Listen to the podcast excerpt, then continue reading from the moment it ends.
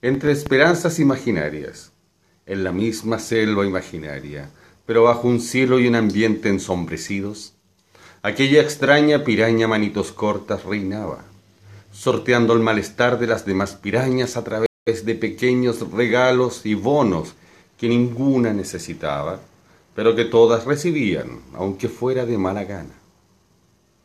Los días ya no eran los mismos, así como la alegría que antaño y en forma superficial disfrutaran.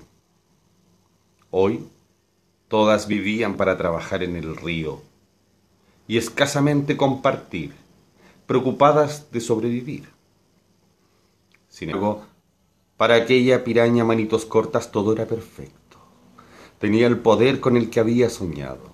Su familia se encontraba en la gloria y sus amigos disfrutaban abusando de las demás pirañas del pueblo, que para ellos finalmente trabajaban.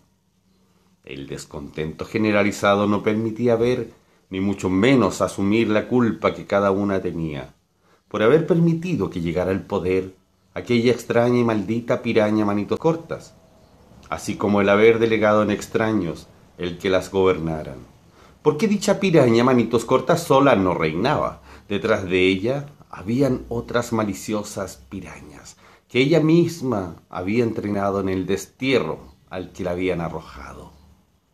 Pero un día las pirañas más chicas se aburrieron y perdieron la paciencia ante tanto abuso e impasividad de las mayores, por lo que se unieron todas a reclamar por los derechos de la mayoría de las pirañas y comenzaron a nadar en contra. Vaya revuelo. Pero no fue atendido al principio ni muy pronto por la extraña piraña manitos cortas. Así que a medida que crecía, la mayoría de las pirañas se unió, causando un enojo tan grande que Piraña Manitos Cortas mandó todo un ejército de pirañas malvadas para reprimir a las pirañas desatadas. Piraña Manitos Cortas comenzó a inventar enemigos imaginarios, y así también su piraña esposa, creyó verlos en ovnis sobrevolando imaginariamente por todos lados. Demandas de justicia y equidad se fueron fraguando. Y es por ello que esto no ha terminado.